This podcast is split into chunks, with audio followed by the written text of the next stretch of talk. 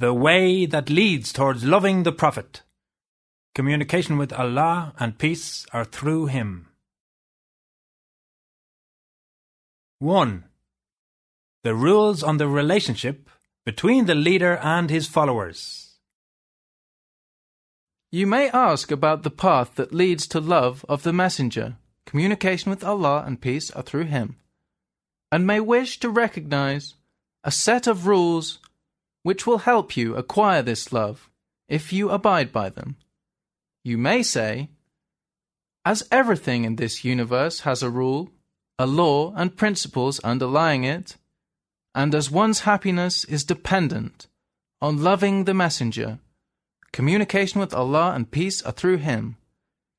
What is the way that leads to this love? What are the principles which should be followed? I say, you cannot love the Messenger, communication with Allah and peace through Him, or appreciate Him unless your spirit contains some of His attributes or merits.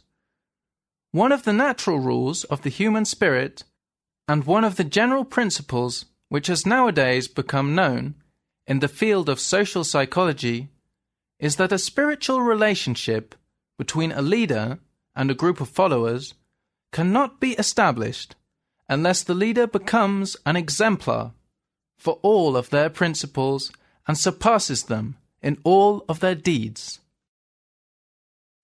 Every follower should have some of the characteristics of their leader, and their spirit should include a small or large amount of one of their leader's qualities.